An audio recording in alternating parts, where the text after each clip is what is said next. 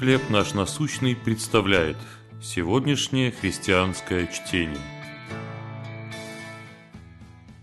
Что-то важное и объединяющее.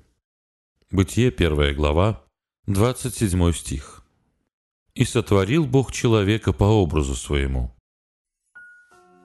Амина, иммигрантка из Ирака, и Джозеф, урожденный американец, участвовали в политическом протесте по разные его стороны.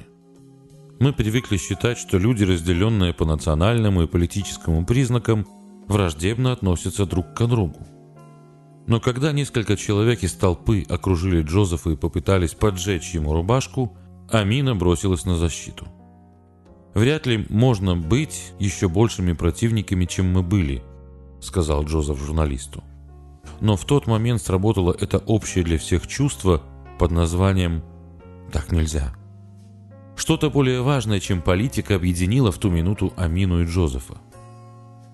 Хотя у нас иногда возникают разногласия с другими людьми, и часто это важные вопросы, которые нельзя игнорировать, есть еще более важные вещи, которые нас объединяют.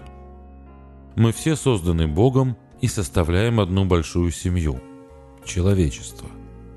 Господь создал каждого из нас независимо от пола, общественного положения, национальности и политических убеждений по образу своему. Он отражается в вас и во мне.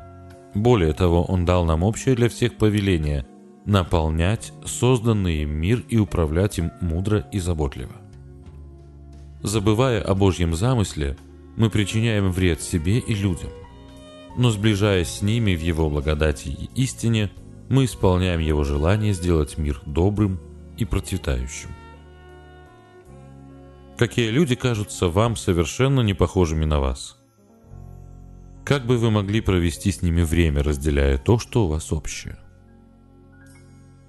Боже, глядя на текущее состояние мира, трудно представить, что благодаря Тебе у всех людей есть что-то общее. Помоги мне увидеть эту истину.